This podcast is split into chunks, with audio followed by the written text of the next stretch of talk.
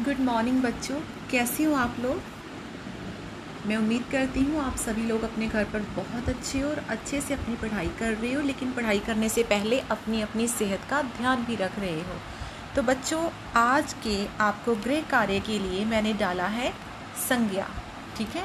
और मैंने सब बच्चों को बोला है कि आपने इसे सिर्फ़ अपनी कॉपियों पे लिख के रख लेना बस। उसके बाद मेरा ऑडियो लेसन सुनना है और ध्यान से सुनना है। संज्ञा का जो कंसेप्ट है, आप सबको अच्छे से समझ में आ जाएगा। तो सबसे पहले हम डरेंगे नहीं, व्याकरण एक बहुत प्यारी चीज़ होती है, जिसे बस थोड़ा सा समझना पड़ता है। देखिए, और किसी भी भाषा में अच्छे होने के लिए उस भाषा की कुंजी, यानी कि उसकी व्याकरण को सही प्रकार से लगाना बहुत ज़रूरी होता है। तभी भाषा रूपी दरवाज़ा खुल पाता है। तो संज्ञा क्या होती है? सबसे पहले, संज्ञा शब्द संस्कृत का है। हिंदी भाषा हमारी संस्कृत भाषा में से आई है तो ये शब्द संस्कृत भाषा का शब्द है, संज्ञा, जिसका अर्थ हिंदी में है नाम। समझ गए? संज्ञा का सीधा सीधा अर्थ हुआ है नाम। क्या? नाम। अच्छा कौन सा नाम? किसी भी चीज़ का नाम, संसार में आपको जहाँ पर आप बैठे हुए हो जो जो चीज़ें आपको दिख रही हैं, आपका अपना नाम, आपके माता पिता का नाम, कमरे में रखी हुई चीज़ों का नाम पशु पक्षियों के नाम, झरनों के नाम, नदियों के नाम, शहरों के नाम, वस्तुओं के नाम, जो भी कुछ आपके इर्द गिर्द है, ये सारे के सारे क्या हैं? संज्ञा। इन चीज़ों के नामों को कहते हैं संज्ञा। तो आमतौर पर हिंदी की परिभाषा में से लिखा जाता है किसी व्यक्ति वस्तु, स्थान या भाव के नाम को संज्ञा कहते हैं। अच्छा मैंने वस्तुओं के बारे में तो आप सबको बता दिया। अच्छा अगर मैं कहती हूँ, मुझे बहुत हँसी आ रही है। मुझे रोना आ रहा है। ये हंसना रोना क्या है? ये हंसना रोना दिखते तो है नहीं ना? तो ये क्या है हमारे मन के भाव? यानी कि किसी भाव के नाम को भी हम संज्ञा कहते हैं। मेरा ख्याल है आप सभी बच्चों को समझ में आ गया होगा।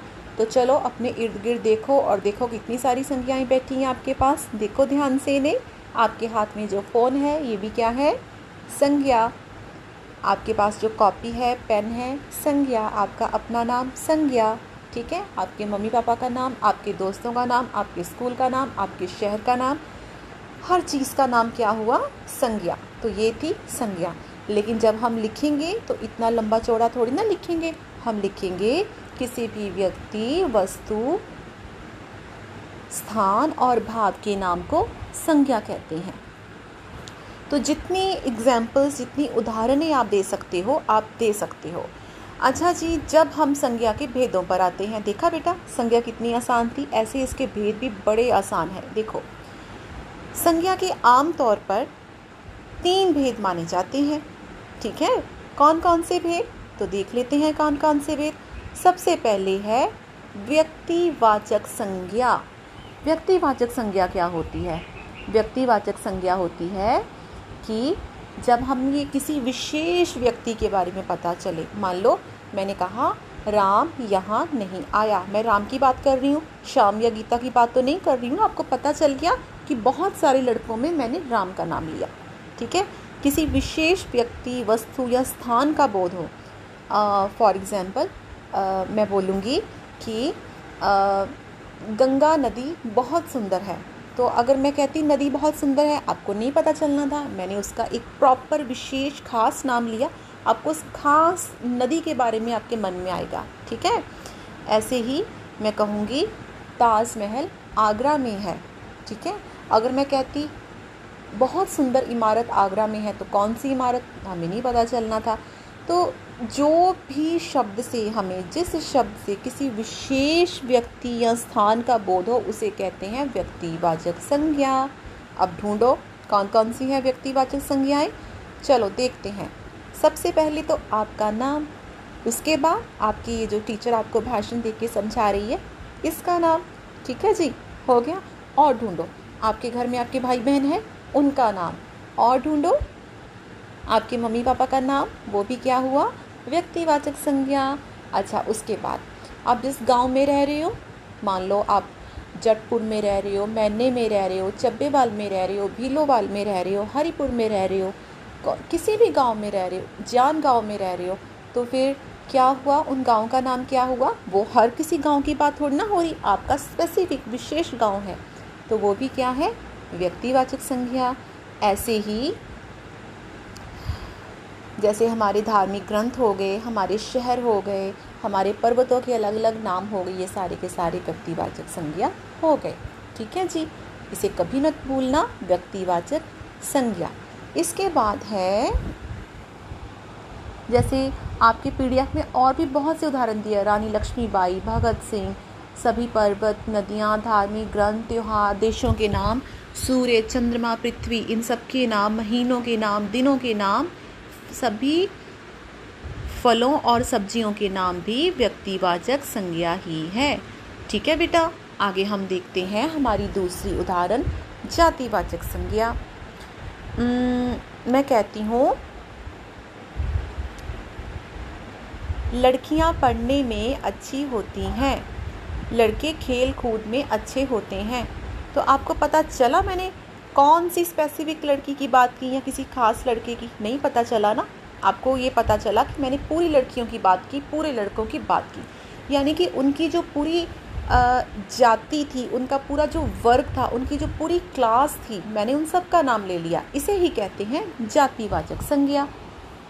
जब हमें उस किसी व्यक्ति, वस्तु, स्थान की संपूर्ण जाति जाति मीन्स उसके जैसे और भी उसकी क्लास में, उसके ग्रुप में आने वाले सारी चीज़ों का या वस्तुओं का या स्थान का बोध हो जाए। जैसे, फूल खिले हैं, पक्षी पेड़ों पर बैठे हैं। अब कौन सा पक्षी पेड़ों पर बैठा है? हमें नहीं पता। कौन कौन से फूल खिले हैं? गुलाब का खिला है कि चंपा का खिला है? हमें नहीं पता। बस फूल खिले हैं। तो ये क्या हो गए फूल? एक जाति का सूचक है, फूलों की जाति का। पक्षी पक्षियों की जाति है जिसमें सारे पक्षी आ गए। नदी बह रही है। कौन सी नदी? नहीं पता। बस मैंने बोला नदी। तो इसमें नदी तो एक जाति का सूचक है ना? एक नदी थोड़ी ना है।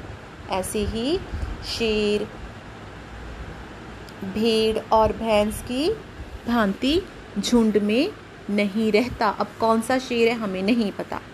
आज का युवक, कल का नेता है इसमें युवक। क्या हुआ? जातिवाचक संज्ञा। नेता क्या हुआ? जातिवाचक संज्ञा। ठीक है? ऐसे ही उनका स्कूल गंगा पार था। अब कितने सारे स्कूल हैं? अगर मैं कहूँ सरकारी सीनियर सेकेंडरी स्कूल जान गंगा पार है, फिर तो ये जा क्या हुआ? व्यक्तिवाचक। अगर मैं कहूँ स्कूल गंगा पार है तो इसमें स्कूल जातिवाचक आ जाएगा और गंगा व्यक्तिवाचक आ जाएगी। ठीक है जी? तो मेरा ख्याल है आप सभी बच्चे समझ गए।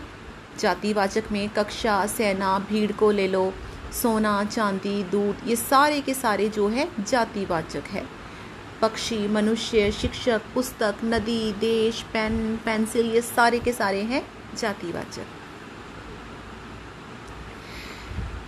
इसके बाद अब हम करेंगे बेटा भाववाचक संज्ञा। भाववाचक संज्ञा क्या होती है? हम जानते हैं कि कुछ चीज़ों को हम नहीं देख सकते, है ना?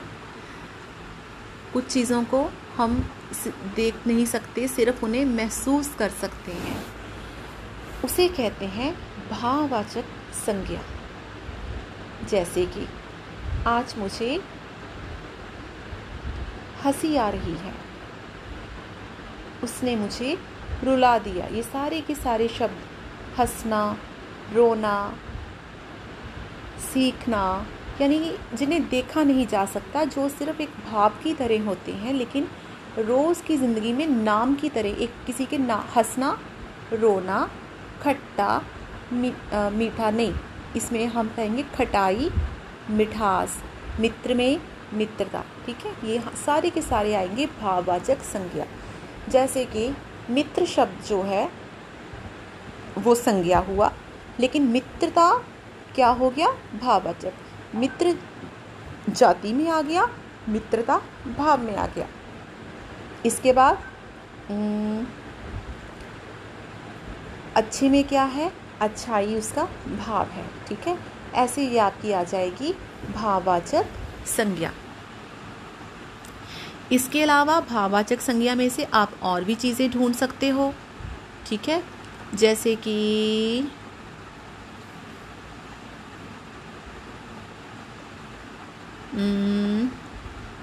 एकता। ये भी क्या है? एक भाववाचक संज्ञा। और आ, इसके बाद अगर हम और लें तो ले सकते हैं अच्छा का अच्छाई मधुर का मधुरता। ऐसे बहुत से शब्द हैं जो कि भाववाचक संज्ञा में आते हैं। सीधे सीधे समझ लो। किसी भी भाव को जब दर्शाया जाता है उस नाम को कहते हैं भाववाचक संज्ञा।